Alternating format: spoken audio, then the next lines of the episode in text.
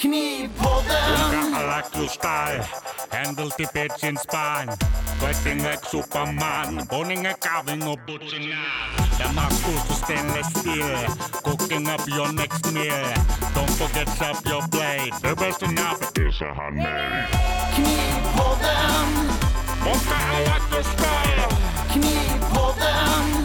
Kavinga kippas tai, Knivpodden!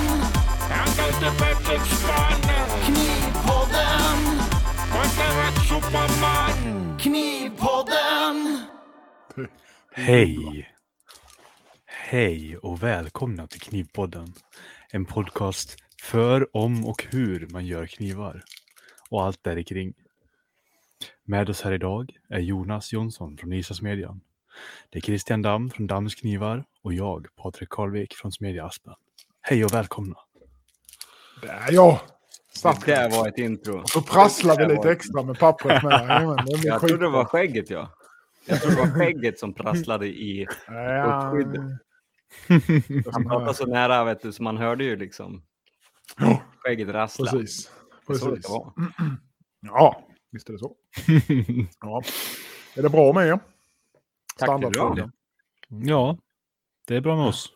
Det är den här jäkla... extremiteten bara som bråkar armbågen. Ja, du får ge han en klapp. Jag försöker, men den vill fan inte. Fast nu kan jag i alla fall knyta näven bra igen utan att det är ont. Men det tar tid. Knyta näven förutom det så är det bara bra.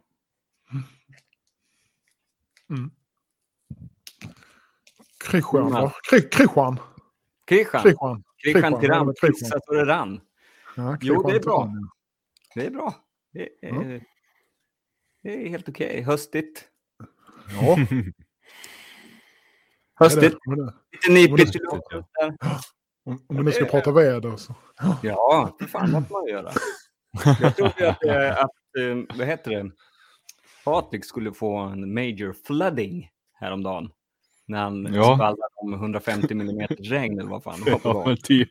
Så var det typ ingenting som kom istället. Nej, det är nog den värsta. Fast det hade ju regnat längre österut här. Ja. Typ, vad blir det nu? Linköping, va? Måste det bli. På andra sidan på den. Där hade det ju kommit jättemycket regn. Mm. Så det rann väl ur där innan det kom hit då, för det kom inget där. Fastnade på den sidan. Ja, eller kanske det kom mycket över vattnet också, man vet aldrig. Nej, det var ju en gårdsplan där. Det kan inte vara så jättekul om det skulle komma en sån jävla... Men det blir lite blött, blir det. Faktiskt. Det blir det. Ja, jag kan tänka mig det. Det rinner inte av så mycket här. Det gör inte det, nej. Ja. Men jag har i alla fall inte läckage i taket. Nej. När jag kom in i... Det regnade 10 millimeter här, kanske 15 kanske. När jag kom in i Mondes Mosse så... Det var blött. I verkstaden. Ja.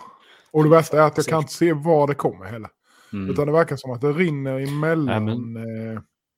Jag menar, det verkar som att det rinner emellan i betongen på något jävla vänster.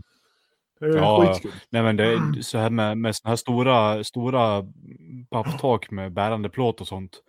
Det kan liksom läcka 200 meter bort. Men men det är det som är så jävla konstigt. Det roliga är att nej, det rinner inte från taket. Det är helt snustått på väggarna.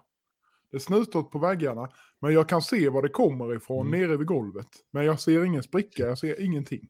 Så det är skitskomt. Det är precis som att det blöder igenom betongen på något jävla vänster. Jag har aldrig sett något liknande. Det är ingen som man kissar lite grann på golvet. Ja, lite. Ja, det vet man ju inte i för sig. Men det är ju en golvbrunn där inne så det rinner ju ner dit. För det är lite fall på det hållet så det är rätt så bra. Så det är rätt lugnt, va? Det är det. Skönt. Ja. Ja. Ja, Patrik, nu när du har munnen full då ska vi börja med vad du har gjort den här veckan.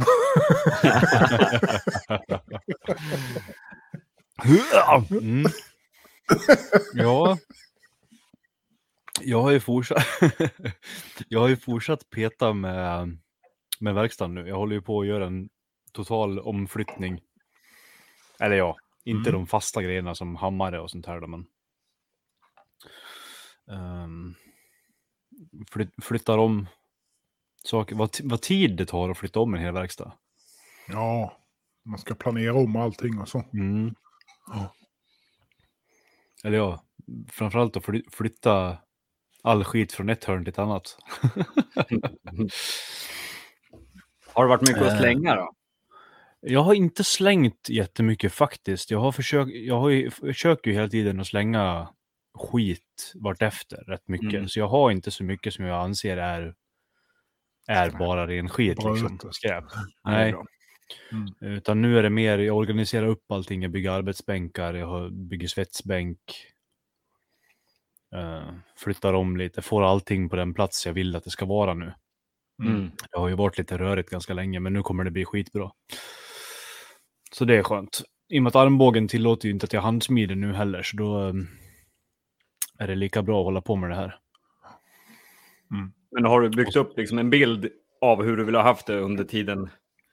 Så jag har vetat ungefär.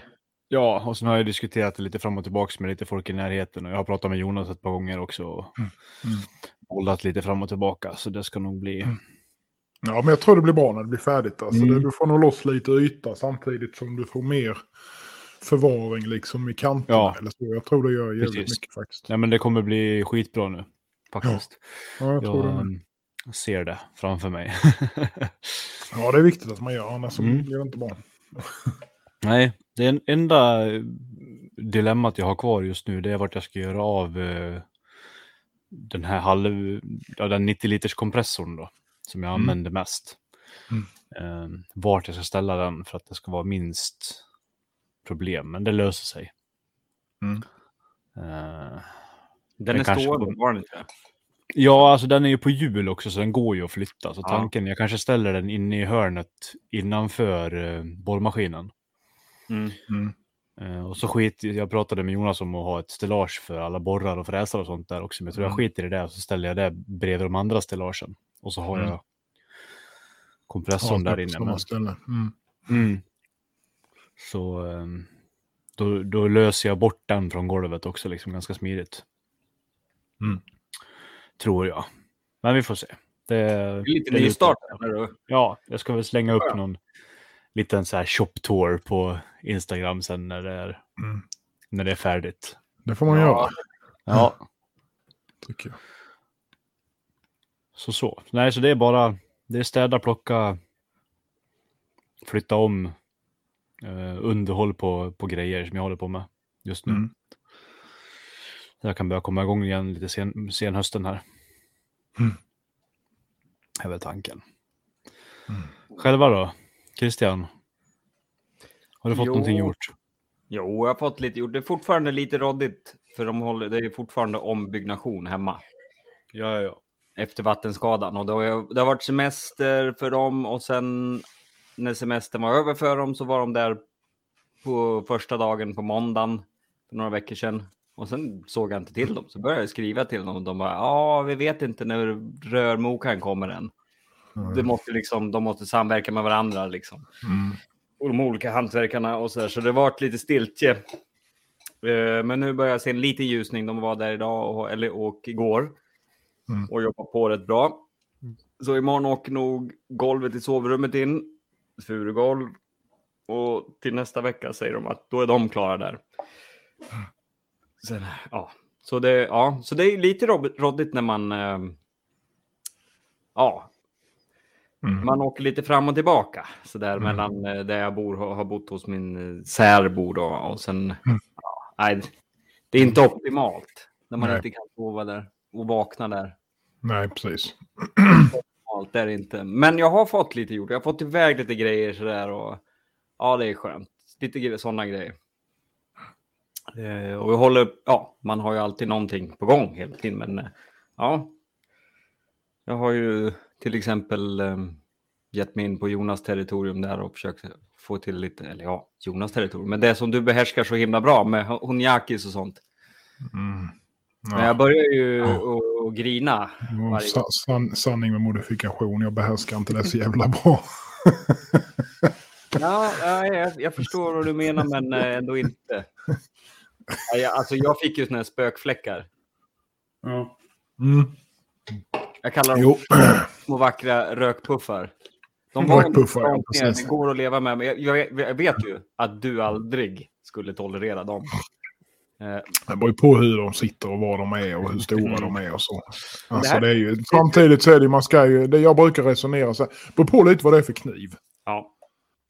Det beror på lite vad det är för dignitet på kniv så att säga. Mm.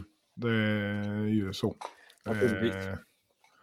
Och prisnivå och hela den biten för att det är ju vissa grejer man måste kunna släppa på lite grann. Sen beror det på lite vad det är. Det ska ju fortfarande inte vara för jävla nära. Det får inte gå för långt ner. Det får inte se konstigt ut brukar jag säga. Mm. För, ser det konstigt ut då är det konstigt.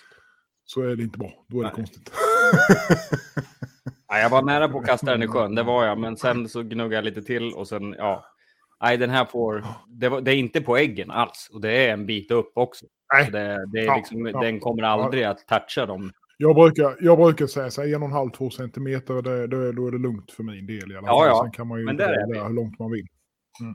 Så det var lugnt så. Och det är inte... Ja. Mm. Vi får se hur det ser ut sen. Nej, helt klar om man polerar upp det så. Tittar man på till exempel, om man ska tänka på andra hållet istället så kolla på de traditionella japanska smederna som kör...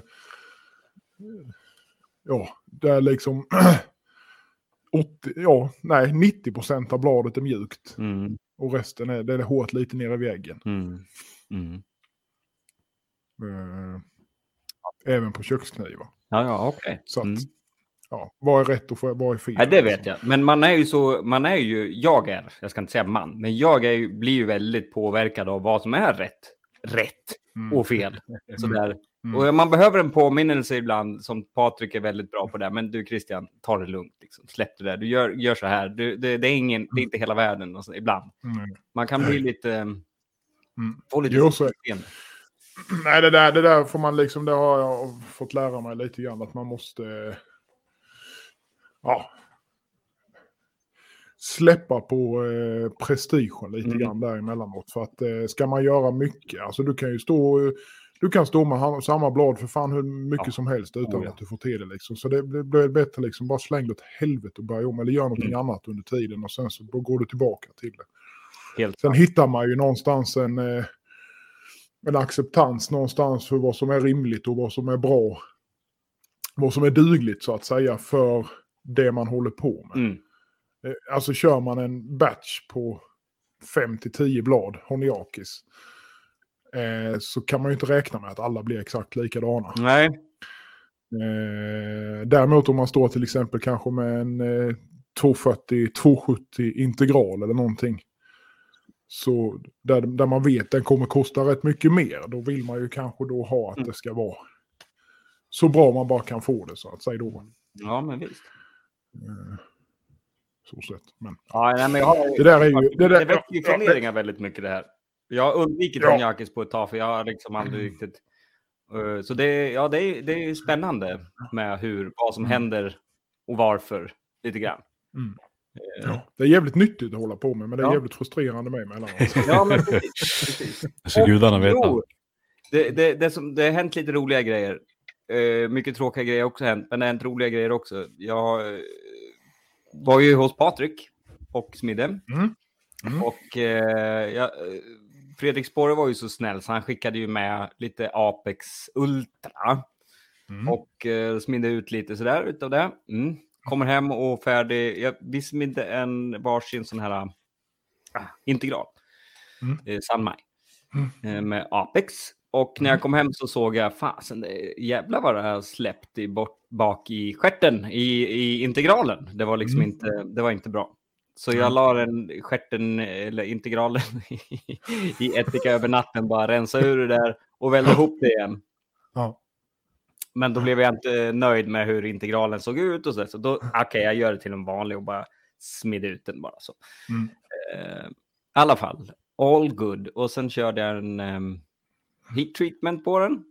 The recommended heat treatment. Ja, just det. Och sen så härdade jag den.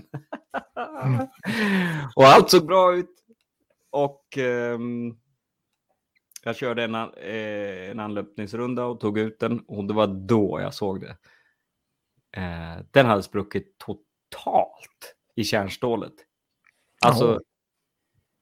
Längs hela, först såg jag bara längs hela ryggen. Det var den du visade, eller? Ja, precis. Jag skickade den till dig. Jaha! Ja. Precis, alltså det var inga dilametioner någonstans. Först tänkte jag, jävlar, jag såg inte det här. Men det brukar man ju se. Jag kallsmidde den där jäveln och håller på och donar. Allting så jättefint. Men alltså, det var verkligen exakt i mitten på ryggen och i äggen liksom. Otroligt. Och jag funderar på vad. Du mjuklödgade och höll på med den med då, antar jag, eftersom du kallsmidde den. För att jag har precis gjort mina 6 första Apex-blad samma maj. Allihopa är mint i kärnan. Jag var så jävla rädd att de skulle spricka, men de ser klockrena ut. Jag har inte kallsmitt dem, för jag ska slipa hela bladen. Ja, precis. Så det kanske kan vara någonting där som spökar då. Det, av någon anledning. En grej som jag tänkte på när jag kallsmidde den. En grej. Och då upptäckte jag att det rör sig inte mycket när man kallsmider sig stålet alls. Alltså, nej. Det gör det ju vanligtvis inte så jättemycket jämförelsevis med järnet såklart. Däremot så kanske jag var lite den här gången att jag såg att jag fick stålet, blev, vad ska man säga, lite uttjänt. Det blev en liten spricka i det. Så här. Ungefär som om man skulle bara fortsätta slå på en bit stål eller järn kallt tills det börjar spricka. Men det var pyttelite. Men då slutade jag och sen slipade jag bort det. Det var ju liksom bara en liten. Och det, jag vet inte om det kan ha varit någonting där. Det har varit någonting där som har sprukat. Någonting där som jag gjorde. För jag har inte sett den typen av jävlar. Jo, det har jag haft med, men det har varit utan kallsmid också. Så det var ju därför, i och med att detta var de första jag gjorde med, så vet man ju inte redigt hur grejerna har reagerat och så vidare. Och så att, men de ser klockrena, de ligger anlöpen och allting än så länge. Anlöpt i en vända, och det brukar man se redan efter första vändan om det spricker. Ja, liksom just det. Precis. De ser jättefina ut. Jag har ju spräckt AEBL på det sättet som Christian gjorde där. Bara mono. Ja. Som har spruckit längs med mitten. Så. Ja, en mono? Ja. Jaha. Ja, just det. Ja. Det visade du nog någon gång. Ja, precis. Stock removal mono som sprack längs med hela så. Det låter också jävligt. För då, jag tänker det om du... Ja, okej. Okay. Fan vad skumt alltså. Var det vattensläckt med eller du körde olja? Jag? Ja, olja. Det var olja. Ja, men nej, det var skumt. Men vad körde du? Men bara för skojs skull, vad hade du för housetemp? 815-ish. Okej, jag körde 840 nu. Ja, det där är... Fan, vi får snacka lite om det där, för det kan vara intressant. För jag ska göra jävligt mycket sådana blad nu framöver, så att det kommer ju bli lite... Jag vet inte vad det var. Väldigt mycket test. Jag vet inte. Nej, jag är skumt. Alltså just att jag trodde inte det var Apex. Jag trodde det var att det var något vattensläkt. Ja, nej, liksom, precis. Sådär att det hade dratt isär för grund av det av någon anledning. Då. Ja, fan. Det kan ju vara spänningar i lankan med som vi hade. Kan det vara. Så kan det ju vara. Ja. Visst kan det vara så. Vad tänkte jag säga? För jag härdade ju direkt efter det, så härdade jag en mono i Apex. Den där lilla. Mindre, tunna. Och den drog sig ingenting. Eller liksom samma temp, samma förutsättningar i princip. Sådär, så, och den såg inte påverkad ut. Den såg ut som när den kom in, tänkte jag säga. Ja, det var lite sådär. Alltså. Ja, vad spännande. Det är lite spännande. Det är tråkigt när man förlorar en kniv sådär som man hade lite förhoppningar på. Men samtidigt så är det lite spännande. Och sen har jag ju fått igång och kalibrerat durometern lite grann och sådär. Och det är ju jättekul. Så nu är allt hårt? Eller allt är hårt. Nej, men nu är allt jävla vad jag har testat grejer. Men och du vet, och kontrollerat och liksom hela tiden. Håll på. Direkt jag går förbi den. Har jag inte någonting liggande? Jag går och tittar. Små sådana här diamanthål i porslinet och... Allting. Ja, ölburkar och allt möjligt skit. Nej, men mycket sådana gamla knivblad som man gjort för länge sedan. Ja. Så där bara, men lite intressant. Så här. Alla som går då, såklart. Ja. Ja. Har jag testat på. Alltså, det är spännande. Mm. Ja, det är kul när man vet. När man inte haft den blekaste liksom. Man bara, men det borde vara här i krig. Tänker man, fast man vet inte. Mm. Nej. Så. Jag visste det så. Mm. Så det var roligt. Det är roligt. Spännande. Ja. Mm. Och Jonas, du har också gjort spännande grejer. Så jag gillar dina Opinel-knivar som du gör. Kan inte du berätta lite grann om hur det går till väga med det? Alltså, är det färdiga Opinel som du gör om? Jag köper ju färdiga Opinel. De kostar ju typ noll och ingenting. 100-200 kronor typ på stora de är. Så köper jag ju dem och sen slaktar jag ju bara ner, så jag använder ju bara själva mekanismen då. Ja. Så gör jag ju skaftmaterial och sen ett blad helt enkelt och sen flyttar över liksom. Och sen brukar jag värmebehandla själva mekanismen och fjädern och detta, de ringarna och det, så att det blir lite snyggare, lite patinerat eller vad man ska säga. Okay. Ja. Mm. För annars är det ju det här rostfria, blanka skiten. Det är inte så jätteroligt när det är allting runt omkring är lite mer rustikt. Ja.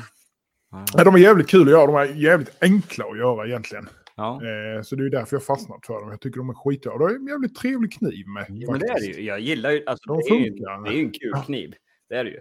Ja. Alltså, de brukar vara lite bängligare de där som alltså, de där billigare som man köper liksom. Ja, det kan de ju vara. Absolut. Och jag menar, bladen är ju ofta...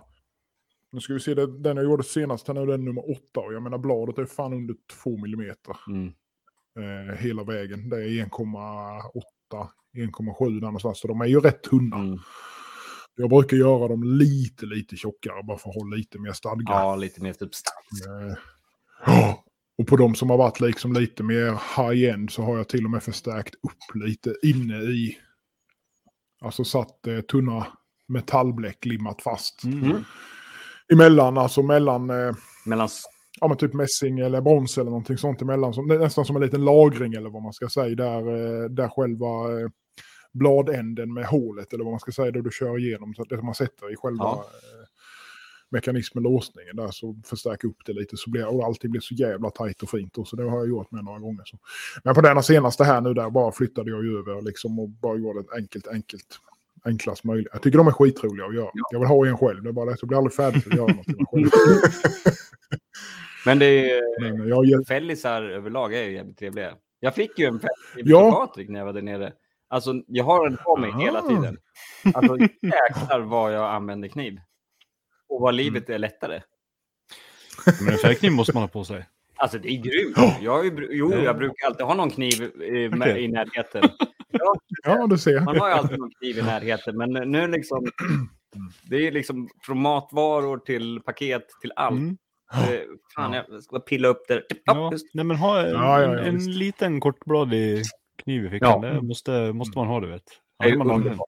Jag tror att livet skulle bli väldigt mycket lättare för många. Mm. Om alla hade kniv. Om alla hade kniv. Mm. Ja.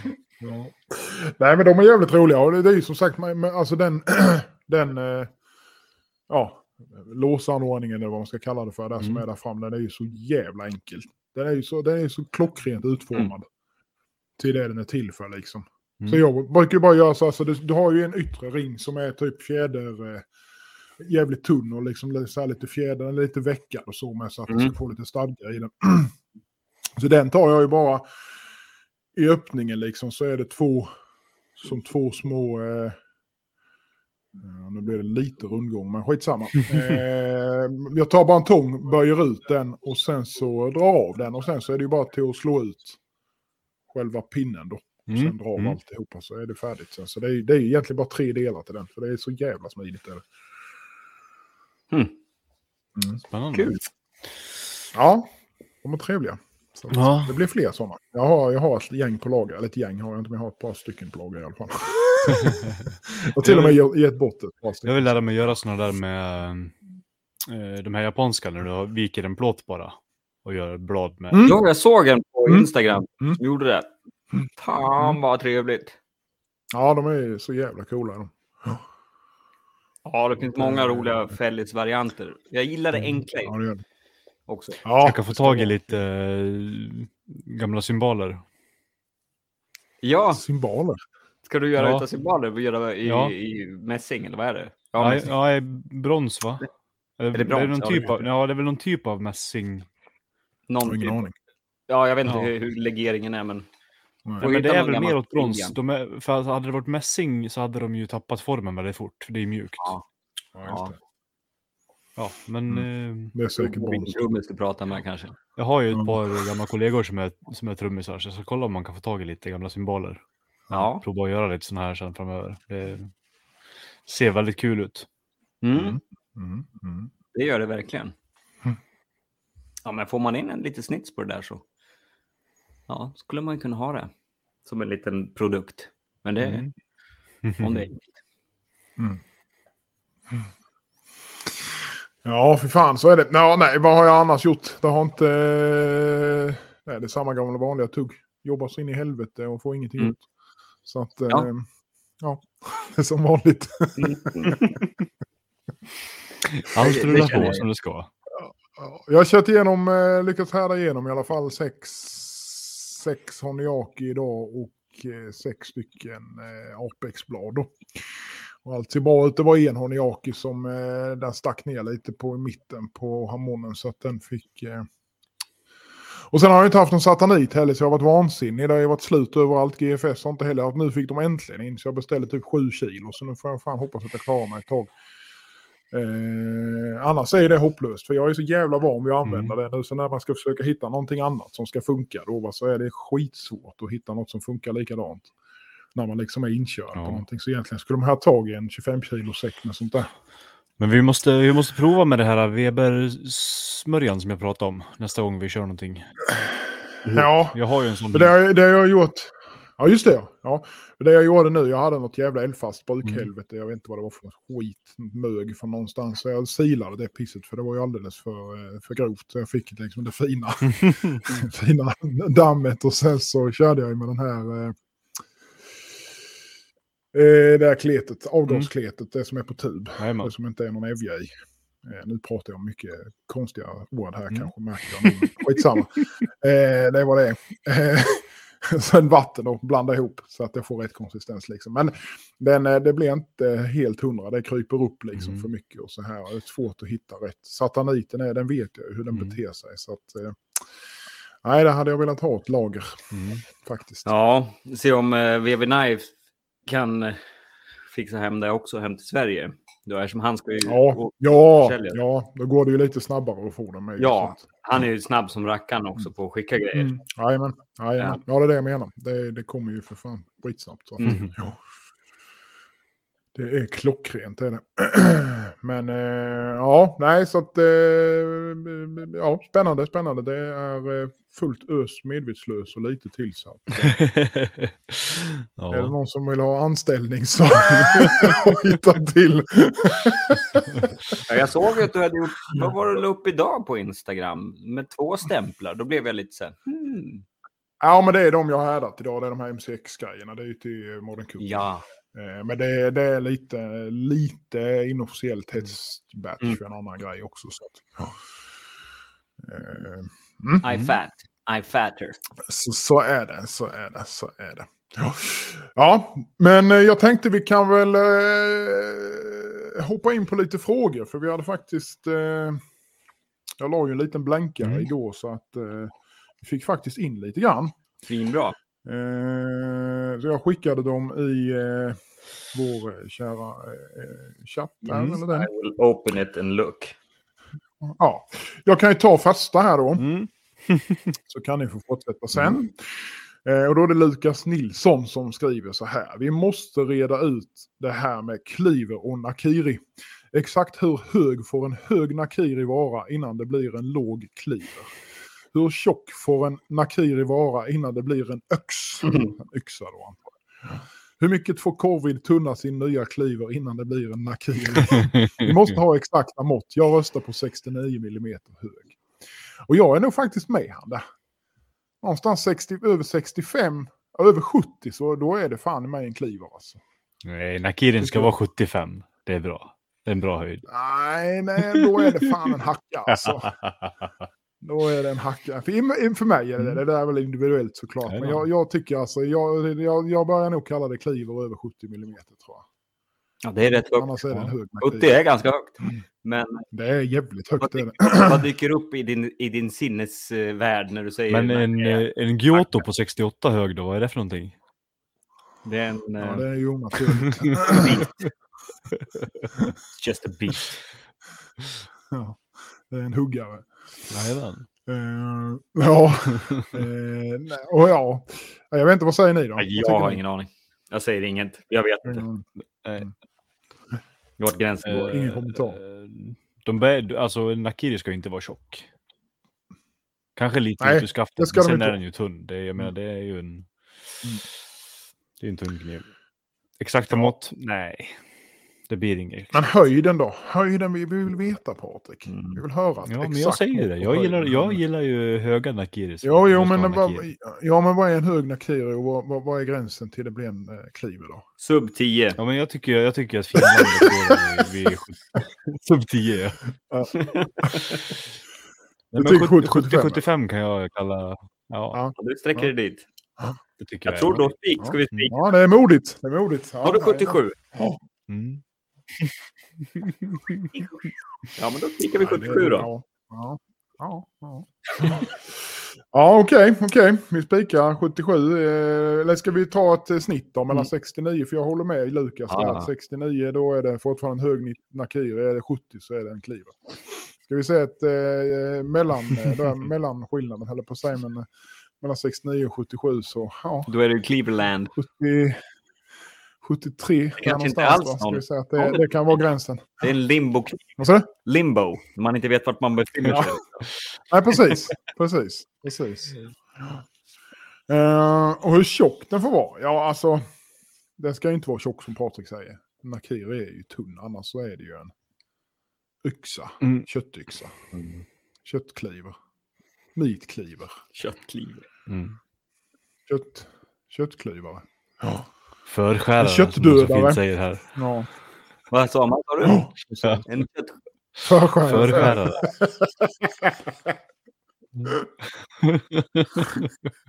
Ja. Förskärare. Jajamän. Redig köttkniv. Ja, precis. Jag har aldrig fattat vad man menar heller. Nej, jag är heller faktiskt om jag ska är kniven du använder innan du tar... Ja, men är det kniven du använder innan du tar en annan kniv? Eller är det liksom... Ja. Vad är det som ska förskäras? Ja, precis. Ja, det är jättemärkligt. Motsägelsefullt. Ja, det är det faktiskt. Det håller jag med om. Ja. Hur mycket får covid tunna sin nya Cleaver innan det blir en nakiri? Ja, det är ju... Det beror på om han tar på tjocklek eller på höjd. Ja. Det är ju så här att det är en kommer under 69. Han vill inte erkänna det. Ja, just det. Det är ju så det. Han får ju tunna den tills man börjar se strukturerna i molekylerna så här uppradade som sån här, heter det, som ett... Ja, jag ändrar mig. En nakiri får vara hur tjock den vill. Så att det är en nakiri då. Så enkelt är det bara. Så jag är inte riktigt med på när du snackar nu. Jag vet att han inte gillar nakiris för det är ju knivar utan tull. Nej, han köpte en liten Cleaver av Nice by Last tror jag, om jag inte minns alldeles fel. Och det där har väl varit lite diskussionsämne då, om det är nakiri eller om det är någonting annat. Det är nakiri. Ja, det är en nakiri menar jag.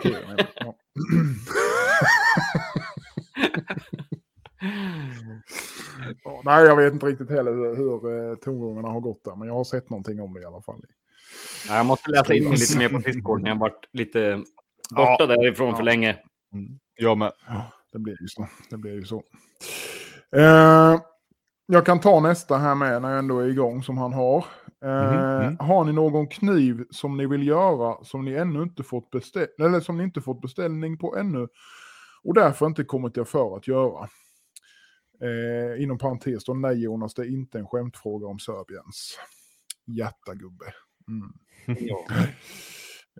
Jag vet inte, vad säger ni? Har ni någon sån här drömkniv ni vill göra?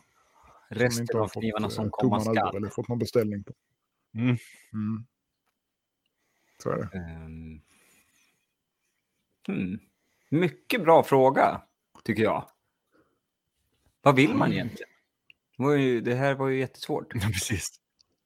Vad vill jag? För? Ja, men ibland så tappar man bara inne på att försöka få gjort sina beställningar. Sen så är det ju lätt att man inte... Man får inte leka ibland så mycket som man vill, kanske. Mm. Och då... Ja, så det var länge sedan jag hade det där, eller inte länge sedan, men det känns som att det var ett tag sedan man hade det där, det här. Mm. Jag har en liten grej som jag vill göra, och det är ju det här efterlikna Tamahagane lite grann. Med att välja ihop rent kolstål bara, till exempel 26C3, och göra till ganska hög lager. Jag pratade om det flera gånger, men inte kommit. Jag har inte gjort det än. Det vill jag göra, för jag tycker det ser så vackert ut, sådär. Lite subtilt, men ändå liksom så här, fan. Det kanske inte var så storslagna drömmar så, men det är ju inte så far out där. Alltså, det är ju någonting du skulle kunna göra liksom, bara du får tid. Ja, absolut. Så är det ju. Och det är väl en bra dröm. Det är liksom någonting som är genomförbart. Ja. Nej, men det ska jag göra. Nej, men det är det väl så sett. Ja. Absolut. Nej, men kanske lite... Ibland ser man ju så trevliga, lite så halvsvärdaktiga japanska alster som man blir helt sjuk. Sådär. Man bara... Och i all sin enkelhet så är det så här... spot on, liksom formmässigt och fan, alltså man blir ju helt... Ja, så det vill man ju... Ja. Ja, där, om ni förstår vad jag menar ungefär så. Ja. Det japanska, där vill man ge mer på. Ja, men formspråket där helt och hur läckra de här tanto och det här stuket. Ja, det är häftigt. Det är jävligt fräckt. Det är som den Tobias Hellqvist gjorde nu. Den var ju för jävla fräck, tycker jag. Det måste jag spana in. Ja, det var ju jävligt häftigt. Det var något personligt projekt han höll på. Ja, hans egna där projekt. Ja, precis. Jag tyckte den var skitfin och riktigt jäkla snygg. Fick han till fint alltså. Kul. Och puts och grej med allting. Jag hoppas den är minst 8 mm i ryggen. Ja, men den såg jävligt trevlig ut faktiskt, måste jag säga. I like. Good. Jonas. Har du någonting, Patrik? Då? Ja. Det är samtidigt. Ja, nej, men det är väl åt det där japanska formspråket faktiskt. Jag skulle vilja göra någonting längre och lite tjockare. Så någon gång. När tid ges. Ja. Och man får den här skapar... lusten och prova någonting som kommer vara skitsvårt. Men det vill jag absolut göra. Svärd är en liten sån där halvdröm att hålla på med någon gång. Tror jag vi alla har liksom lite grann. Ja, det är fånigt, men eller nej, Leo. Fast nej. Man blir ju lite till sig när det är långa. Nej, jag vet inte vad det är. Fånigt, men så är det.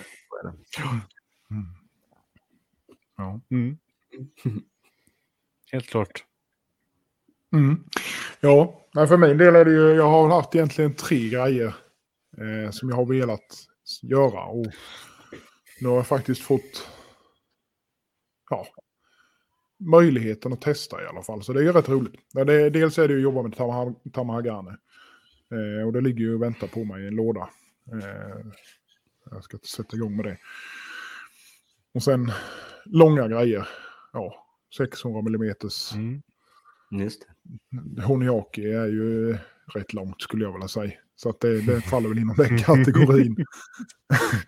Men sen har jag också haft det, alltså så här, gått och funderat på väldigt länge. Alltså just det här med att... Jag gillar ju... Ja, men lite det här... vad ska man säga, rustika, moderna, om man nu ska säga inom situationstecken, vikingagrejerna. Alltså det här att det är lite det är rustikt men ändå puts på det, eller vad man ska säga. Alltså det är ju sånt som kanske inte, det är liksom så här nytt påfund eller så. Men jag har haft en idé om att göra väldigt länge, att göra smidda Giotto, står egentligen så att man liksom blandar in japanska.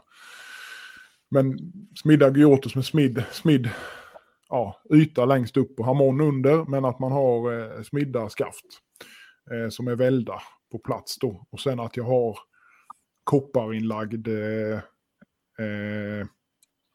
vad heter det? Stämpeln och kopparinlagt även på runorna då. Som var på andra sidan på kanjin eller den. Och det har jag en idé om och har även fått en beställning på den där. Så att det ska bli jävligt kul. Jag faktiskt tog lite inspiration från Tord Bergelin, jag kan inte riktigt han uttala där, men Tord's Forge i alla fall, i Skåne. Han gör ju de här spjutspetsarna. Ja, där han gör där han egentligen tar ett rör och sen har han ett verktyg då som han så väljer han ju på ett rör på själva spjutspetsen och sen så har han ett verktyg som han har invändigt och som är kantigt så att det blir typ 6 eller 8 kantigt. Och jag skulle vilja liksom flytta över den idén och göra det på en kökskniv då, att man väljer på det längst upp om man säger på bladet och sen så då att du har typ smitt/filat in lite grann som en spjutspets fram mot spetsen på bladet och sen då att du har typ ett 8-kantigt skaft som är ihåligt då så att säga bakåt och med smidd yta så att säga. Yeah. Det hade jag trodde att det blir riktigt jävla fräckt faktiskt, så att det där är någonting jag går och fnula på lite hur jag ska göra. Det hörs att du har fnula på det. Ja, det har jag väl. Jag har en ritning på hur jag vill att det ska se ut, så får jag till det så som jag har ritat det så fan alltså det kan bli jävligt fräckt alltså. Så att det enda jag går och funderar lite på det är ju just invändigt i skaftet. Hur fan man ska rostskydda om man ska ha, om du ska använda dig av ett rostfritt rör till exempel och välla på som skaft. Alternativt att man hittar någon annan lösning som man kan ha någon form av bränna in olja på något vis. Ja, eller bivax eller något annat sånt jävelskap. Men det behöver ju vara någonting som tål lite värme med. Det får ju liksom inte börja rinna iväg och smeta av sig och hålla på och jävla så här. Så att det där är någonting jag går och funderar på hur fan man ska göra. Men jag tror det hade kunnat bli jävligt fräckt faktiskt. Om man får till det som det är tänkt. Det låter grymt. Fucking go for it. Vi får väl se. När det blir av, det ger sig. Det blir här i höst någon gång.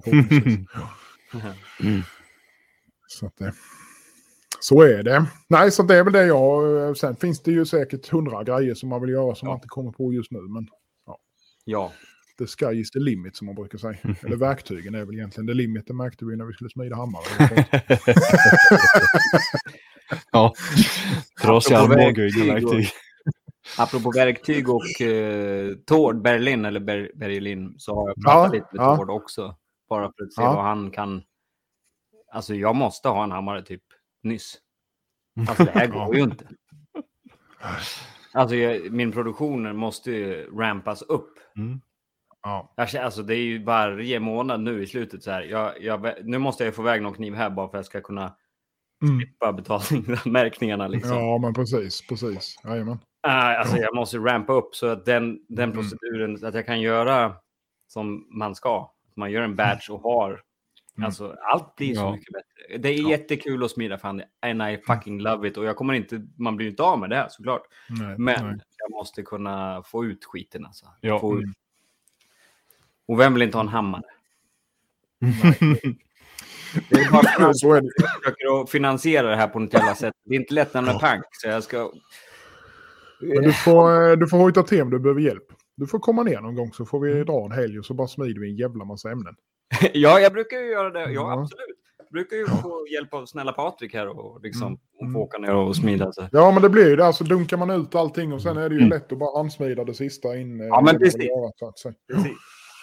Och så är det jävligt trevligt. Så, absolut. Det, jag menar, det vill man ju göra. Och det är kul att smida med andra också. Ja, så är det. Det är ju sjukt. Absolut. Det är det ju. Men jag måste kunna ha det på gården liksom också. Jag måste ha min... Ja, så är det ju. Jag måste ha någonting att börja underlätta med. Fruktansvärt. Sådär. Och sen vill man ju bygga på sin park med grejer och sådär. Naturligtvis. Och optimera allting. Så det tar sig lilla tid, men just nu är vi där att en hammare är nästan så där så att jag blir nästan helt sjuk av tanken på att jag inte har en hammare. Jag har funderat också, nej men jag köper bara en press. Jag köper bara, det är enkelt, tar ingen plats och så här. Men det är inte samma grej ändå liksom, så där för mig. Nej. Jag, alltså, press... Du är ju lite vad heter det? Begränsad av en press, tycker jag i alla fall. Ja. Det är ju bra, de kompletterar varandra jävligt. Det är det. Däremot. Det är ett sån jävla bra komplement. Vi har smitt en del med Patriks press och den är, man kommer bra långt. Mm. Och det är ju fantastiskt att se när det mosas. Ja, visst. Det är gött att mosa saker. Du vill ju bara ha det för att mosa grejer. Men man saknar ju hammaren nu. Det är en stor hammare där. Jävlar. Ja. Dom. Det är gött som fan. Nej men så det är liksom, och du vet, om man tänker att man verkligen vill ha någonting, då kommer det bli så. Det tror jag. Jag hoppas det i alla fall. Så jag har skrivit till de här Almea, de kan ju hjälpa till med så företagstjosan och... Ja just det, jajamensan. Ja men sånt är ju det sånt ska man med fan bara på allting sånt. Ja, men precis. Men det ska bara. Och Tord var ju otroligt hjälpsam med vad man behöver eller inte behöver eller hur liksom otroligt kunnig med sina hammare så där. Det var väldigt kul att få prata med honom och få lite han har ju pysslat och donat med väldigt många verkligen. Hammare och renoverar och det är ju underbart att någon gör det faktiskt på den nivån så att de lever kvar de här klenoderna verkligen, det är ju, jag menar de kan ju tuffa på i 100 år till då liksom, så där med rätt skötsel och allt, så det är otroligt kul. Så dit vill jag också hälsa på och titta nere hos Tord. Så ni har väl varit där båda två? Nej, jag har faktiskt aldrig... Nej, du har inte varit. Men Patrik, du gick en yxkurs där, va? Ja, och jag har varit där ett par gånger, har jag. Ja. Det kan tänka mig att det kan man lära sig en del också. Ja. Jag har bara gått och se en Tord. Han är väldigt bra person och väldigt duktig på det han gör. Ja, men verkligen. Ja, han verkar väldigt där, generös med kunskap till sina kollegor och allt det där. Amen. Och då kommer jag faktiskt osökt... Nej, vi kanske ska gå vidare. För att nu... Nej. Du, fortsätt. För fan, utställningar är det vi lever på. Det här med, som Tord också brukar göra, som man också har pratat om att göra, kanske göra eget stål med... Du vet, man bara kolar upp. Gammalt järn eller vad nu det är. Så det är en liten dröm också. Så här. Göra eget stål. Woods också såklart. Bolat. Vill man ju prova på att göra någon gång. Sådär. Bolat. Jag vet ju att här i sjöarna till exempel så finns det ju sån här... nu tappar jag ord. Myrmalm. Eller vad det kallas. Sjömalm är det väl om det är i sjöarna, va? Sjömalm, ja precis. Så är det ju såklart om det är sjö. I så fall. Så det finns ju. Och sen en jävla massa träkol man kan köpa. Det finns ju vissa hobbymilor här till exempel som man skulle kunna verkligen gå in för att göra lokalt. Det vore fränt. Testa någon gång, såklart. Kanske ett sånt där semesterprojekt. Det vet jag. Sånt som Patrik brukar göra. Eller för att göra en semesterkniv så gör man semesterjärn eller semesterstål. Semesterjärn. Nej, men det vore ju en frän grej. Alltså. Ja, för fan. Nej, det där är ju absolut. Det är definitivt. Det hade varit häftigt. Eller så får vi bara hyra in den där jäveln som kan göra det där med woodsen och sen går vi ihop och så gör vi några degar. Ja, Nico där Nico in i den. Ja. Fan. Det har varit häftigt. Ja. Så är det. Jag tror vi hoppar vidare. För vi har faktiskt några stycken att plöja igenom här idag. Om vi nu ska ta alla. Vi kan ju spara på någon med. Jag kan ta nästa här, för den här är riktad till mig. Det här är bara trams. Is it easy to make a Serbian Cleaver? Frågar Matteo Pator. Yes, my friend, it's very easy. But I won't make it. You will have to ask some other guy. Jag vet inte riktigt om jag började prata engelska, för jag vet att du förstår svenska, Matteo. Men ja, så är det ibland. Man faller in i det där. Men har ni då framför man så skulle man länge nog så kommer du göra en. Det är kanske en bra utmaning för dig att göra en Serbian Isa Cleaver. Ja. Martin Huber, han skickade ju häromdagen att han hade börjat på vår collab, och så skickade han ju en mini-Serbian, men det var bara han hade brutit av en Cleaver som han skulle härda. Ja. Men det gick ju folk igång på tydligen. Har jag ju sett, märkt. Men skitsamma, vi lämnar det ämnet. Jag vill inte prata mer om det. Så är det. Ska ni ta, är det någon som har det framför sig? Jag vill läsa nästa, det är från André där. Jag ska titta här. Ja, jag har det framför mig. Ja, men kör den. André Öberg frågar: hej, spelar storleken verkligen någon roll? Och då är det storleken på kontakthjulet vi pratar om. Jaha, men annars... Min luktar så... Nej, det var inte. Nej, alltså... Vilken storlek är mest mångsidig för köks- och bruksknivar? Den är liten, men den luktar som en stor. Det var det jag tänkte säga. Ja. Jag tycker alla kontakthjul luktar lika. Ja, det gör de kanske. Ja, jag vet inte, jag har inte luktat på så många. Jag har gjort något blindtest. Ja. Det blev så här nytt tv-program, Naked Attraction, fast med kontaktljud istället.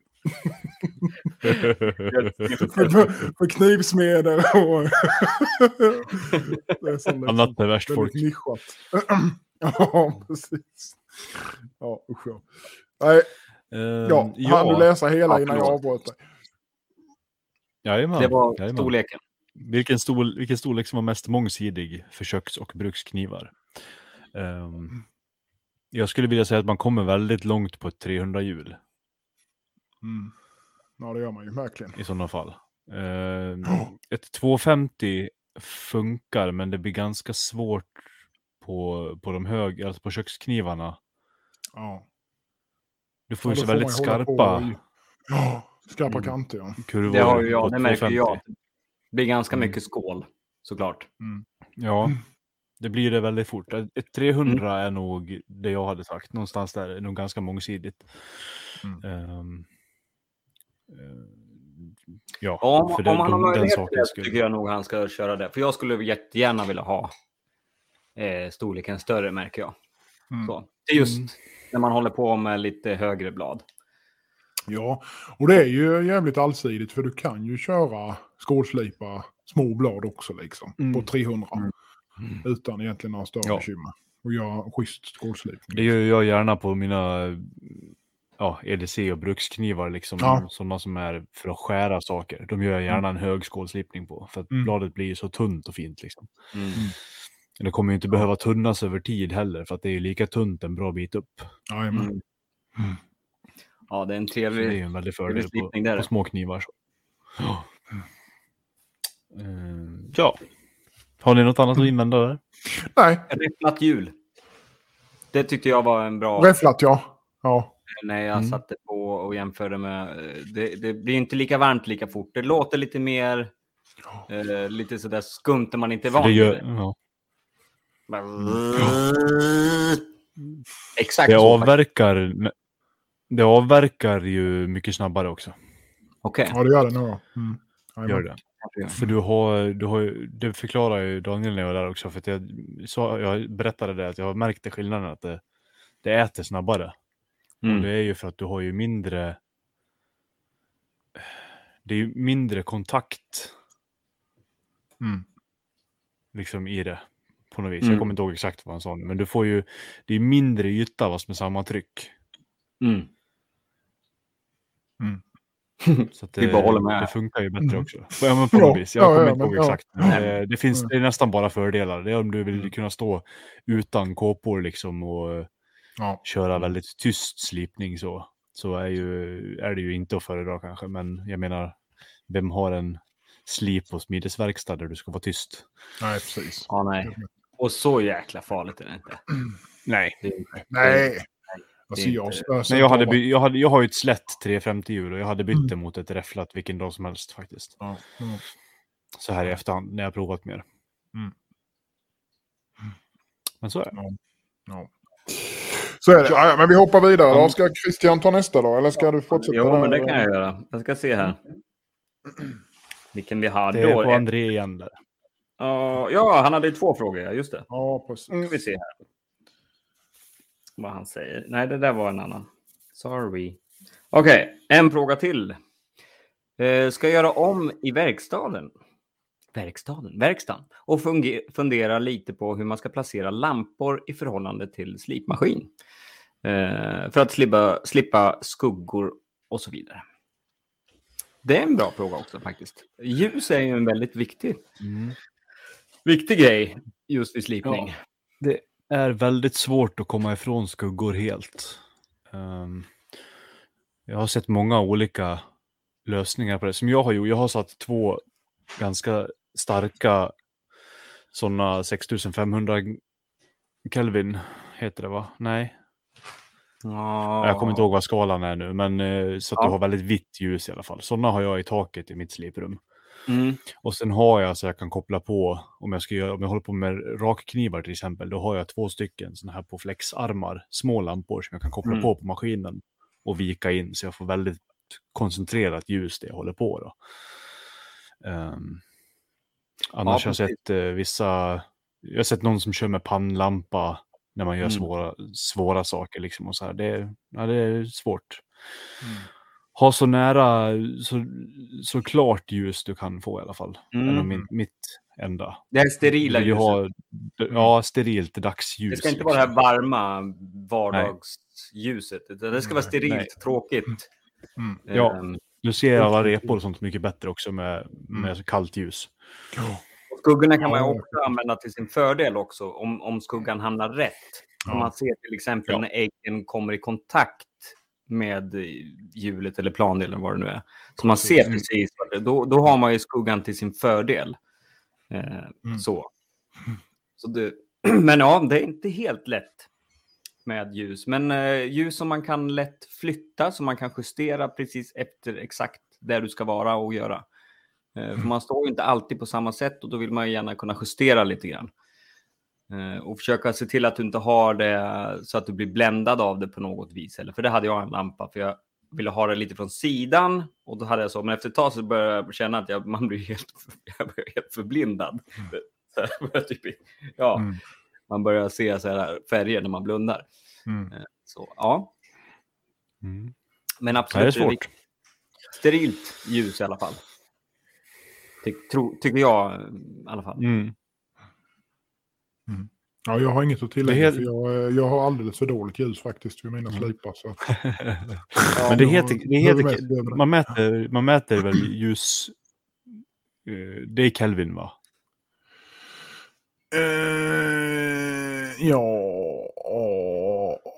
Hur varmt eller kallt är det? Ja, det är väl det. Kelvin så ska jag hämta mitt snus. Ja. Ja. Men jag har 6700 eller något sånt där.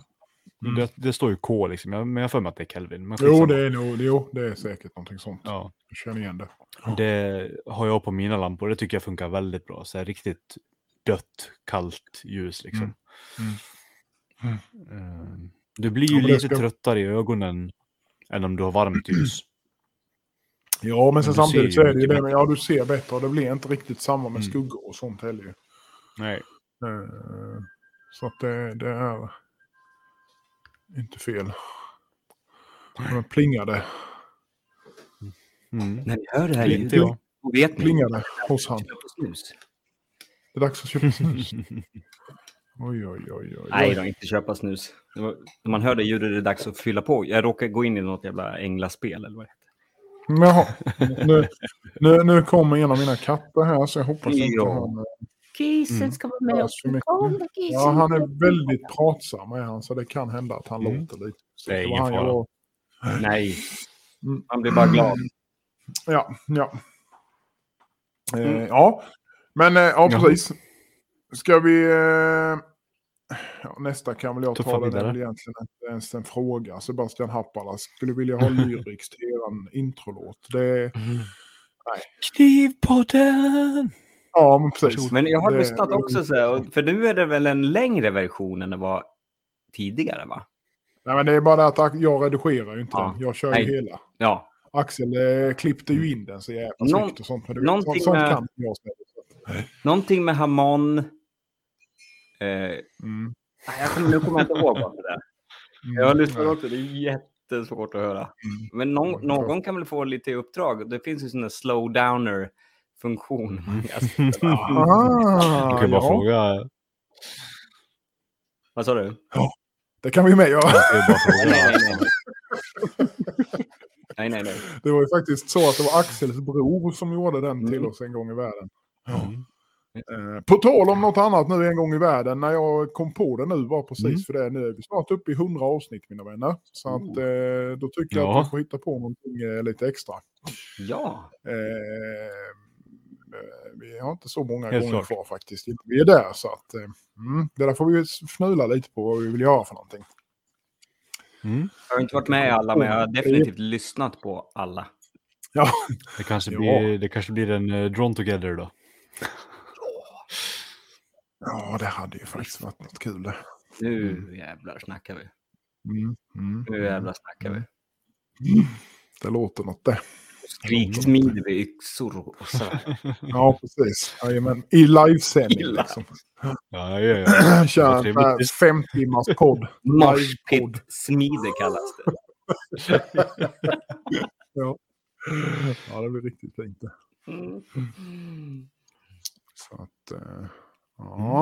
Det får vi fnula lite på. Kanske någon... Ja, det får vi fnula på. Så är det. Ja, skitsamma. Vi kan väl... Ja, vi kör den sista med idag. Och det är ju Alex Tund... Slakta hans namn nu då. Alex... Kom igen. Jag säger så här, Alex Studs på Instagram i alla fall. Så är det. Förlåt Alex, jag ser inte hela efternamnet här, det är därför jag inte kan säga. Men han frågar då, han säger, vad sägs om att snacka lite om handtagsinfästning? Traditionella bivax plus olja, alternativt epoxy. Och jag kan väl börja, jag kör ju med smältlim och bivax för att försegla om det behövs. Ja.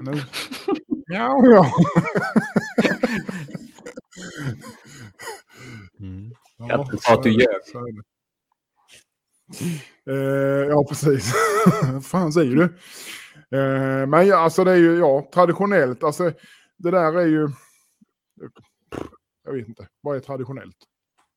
Det spötta i näven eller spotta i hålet. Ja, eller ingenting överhuvudtaget. Nej. Bara banka på. Bränn in skiten bara, låt det sitta. Ja, bränn in skit och låt sätta. Ja, så kan man göra faktiskt i princip med färskt virke. Bara hamra in det och sen låta det krympa runt tangen. Men alltså det finns ju många, alltså det som funkar bäst för en själv, alltså det som går snabbast kanske. Nackdelen med epoxy tycker jag det är att dels är det ett jävla kladdande och dels så är det ju ett helvete när man ska få väck det igen. Om man nu skulle vilja byta skaft någon gång. Ja, då får man ju knacka skaftet.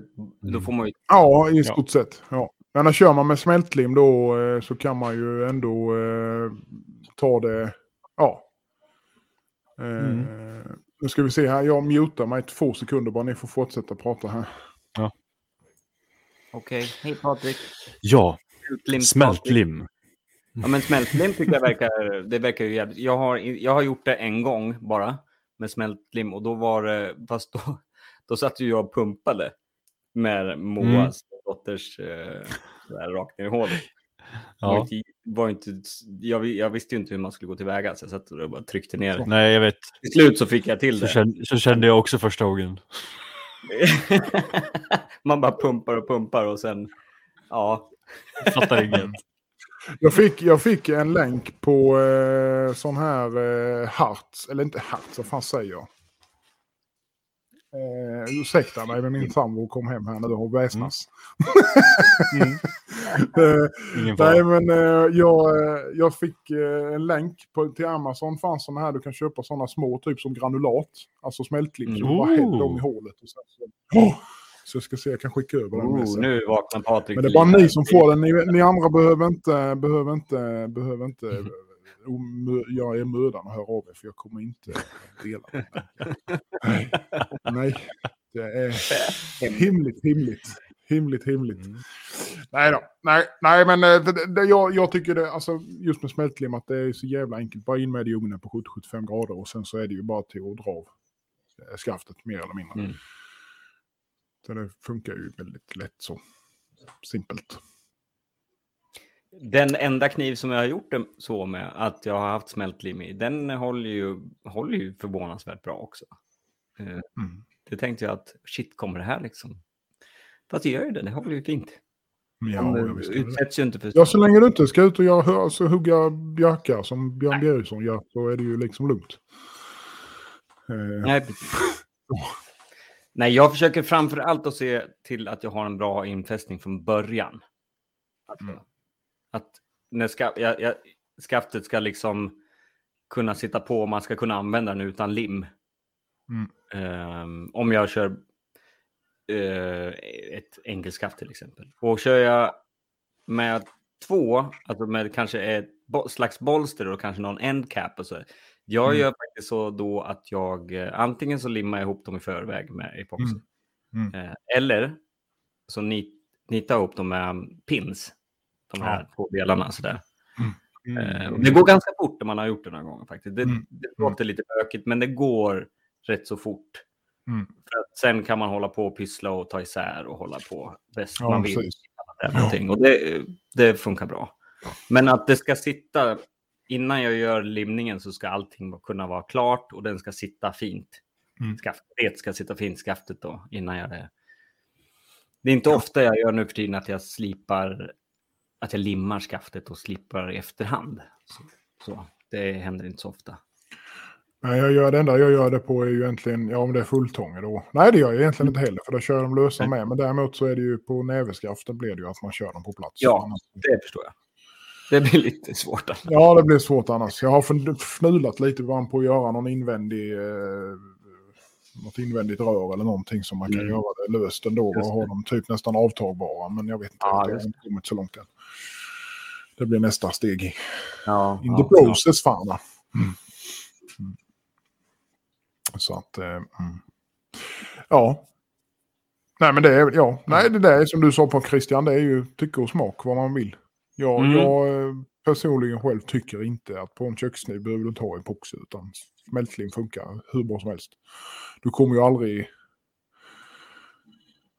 så länge du inte har en kniv som kan liksom lägga något, jag menar, då ska du ju hålla. Ja, om man inte gör några dumheter med det, så att säga. Alltså det är ju, men jag menar, då kan det ju lika gärna paja om det är epoxy. Det håller ju lite bättre, gör det ju så sett klart.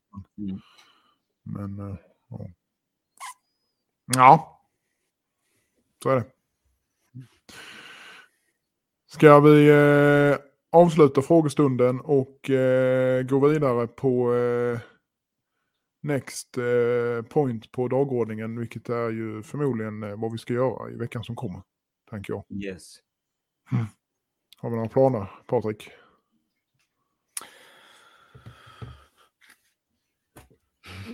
Nej. Du behövde fundera. Ja, nej, ingen stor plan. Alltså jag fortsätter ju bara att gå och peta i mitt liksom egna så. Jag har ju det där lilla varmrummet, ska jag göra ordning allting igen nu också. Bygga fler hyllor och jag ska få ut den här stora kompressorn. Bygga en till arbetsbänk. Ja, det är sånt här liksom. Underhåll och fix. Ja, precis. Jag ska försöka göra ett par tre skaft också. Ska jag göra. Berätta om dem. Nej, det är inget speciellt. Det är bara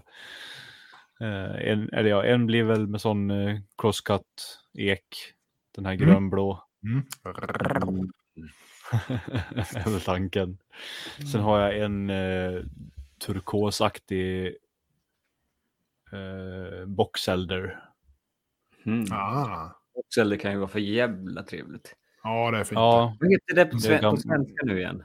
Vad är det svenska namnet? Alltså, elder är ju fläder. Ja. Eller? Det är ju en variant av fläder som blir lite större än våra svenska buskträd liksom. Är det. De växer väl lite där knöligt liksom och så. Det är därför man får ganska mycket börd på dem. Om jag inte missminner mig helt. Men växte i en box. Det var så jag trodde. Gamlingar i lådan. Man tar fläder och kapar upp det och lägger det i en box så blir det boxelder. Ja. Det liksom blir. Sen har jag ett till, jag har ett par blad där som ska skaftas i alla fall. Så det är väl det jag ska försöka hinna med. Men sen är det ju som sagt det mestadels fix i verkstaden. Se om jag kan skiva klart en till del av den där väggen också så jag kan lura hit min elektriker och dra lite trefaskabel. Ja, precis. Så jag får det gjort med. Nej, det gör du själv. Det är mycket lättare. Det blir bättre med. Det blir ju inte det. Nej, så är det ju. Hur många gånger jag intalar mig att jag kan göra det själv så vet jag att det kommer inte ens att bli hälften så bra. Och det tar 5 gånger så lång tid. Ja, så är det. Så är det. Det är gött med folk som kan. Ja. Men man är för snål. Allt ska man göra själv. Ja, när vissa saker ska man inte göra själv. Nej. Vatten och ström, det håller jag mig ifrån faktiskt. Ja, vatten håller jag mig fan ifrån med för det blir aldrig bra. Sprutar åt alla jävla håll. Ja, fy fan. Nej, men så det blir väl mitt. Det är inte så häftigt just nu, men det är välbehövligt. Det kommer bli så jävla bra. Ja, fy fan. Ja, Jonas då? Och jag ska ju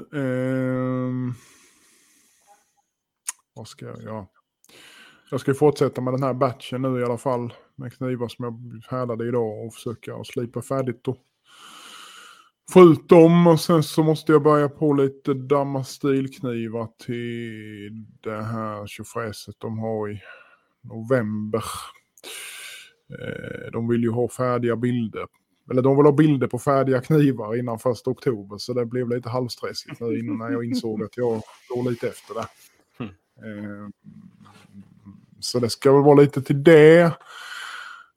Och sen måste jag försöka färda upp lite ordrar som jag har liggande som är i stort sett färdiga. Men som jag liksom har fått lägga dem lite åt sidan bara för att hinna med allt. Nej, det är det vanliga tugget. Köra på som vanligt och försöka få ut så mycket som möjligt. Helt enkelt. Då är det. Christian då? Ja, men lite som du tror jag. Få ut så mycket som möjligt. Nej, men jag håller på och färdigställa den här Honyakin. Som har väldigt trevlig bit renhorn och lite björkrot. Så det är väldigt så svenska material. Nice. Ja, men det är nice. Ja, den är inte så, även den här är inte så där sprängfylld med massa ögon. Den har lite grann på sina ställen här och var, men helheten är väldigt trevlig.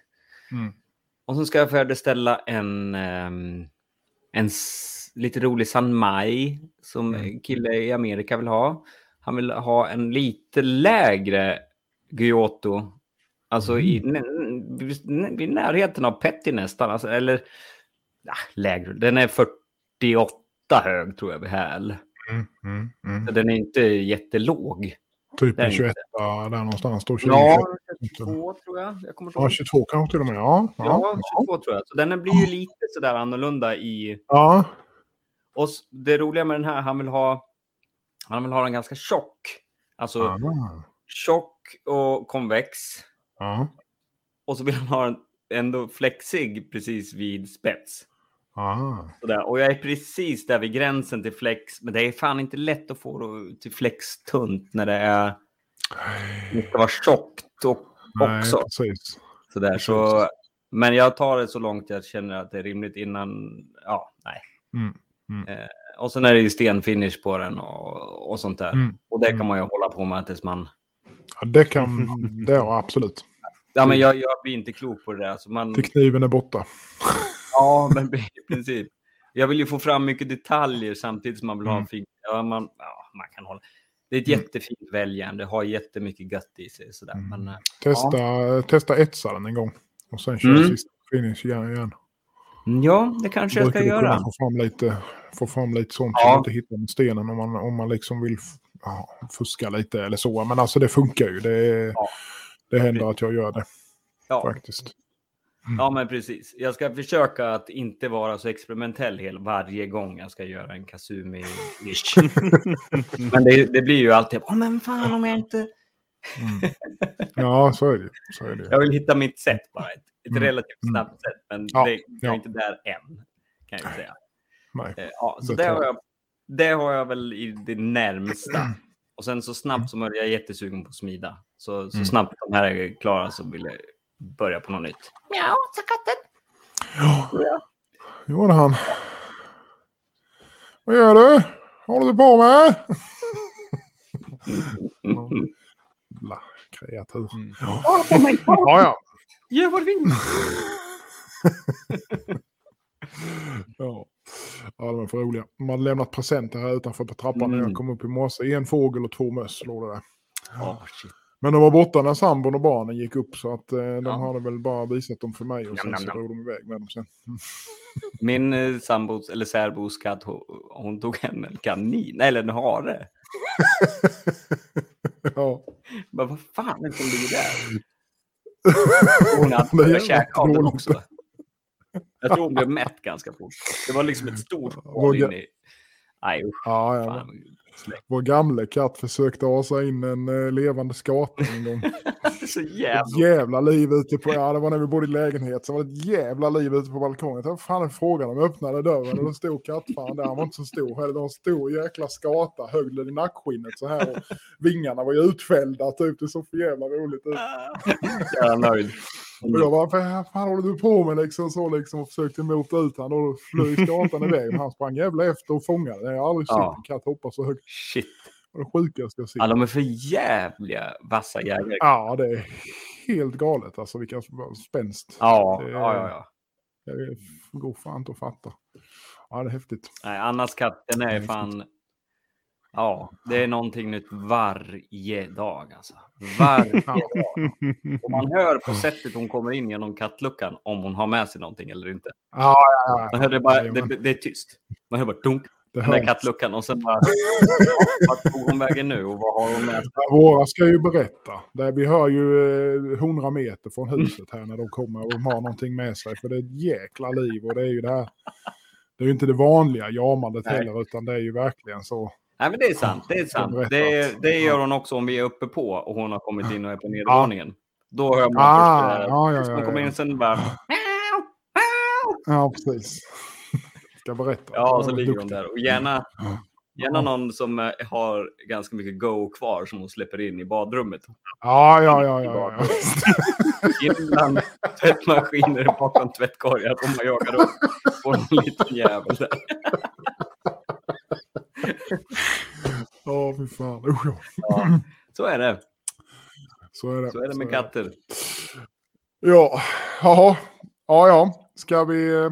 Vad säger ni? Ska vi avsluta för dagen? Ja. 1 timme och 20 minuter har vi brabblat på här. Så att, vi kör väl på det. Så vi hörs om 2 veckor igen. Yes. Helt enkelt. Och fortsätt skicka in frågor och tips och ja, det är kul. Alla tankar och så vidare ni har, så vi svarar på det mesta, tror jag. Har du religiösa frågor kan du ta det med någon präst eller något. Nej, in med dem. Allt annat. Ska vi ta sånt med? Ja, vi kör för det med. Allt på plats. Jajamän, allt på plats. Eftersom det handlar om livet. Ja. Så är det. Ja, vi säger så helt enkelt. Så hörs vi om 2 veckor. Ha det gott alla. Ha det gött där ute. Hej hej. Hej. Tjo. Slipcentralen, ja. På slipcentralen.se så hittar ni allting ni kan tänkas behöva för att slipa. Där finns slipmaskiner, slipband, alla tillbehör runt omkring som kan tänkas behövas. Mina personliga favoriter, får jag lov att säga, det är VSM XK870X keramiska slipband. De tycker jag funkar väldigt bra i de grövre storlekarna. Även 3M's trisakt gator är ju riktigt, riktigt bra. Så kika in på slipcentralen.se så hittar ni det ni behöver helt enkelt. Tack så mycket säger vi till Slipcentralen. Knivpodden!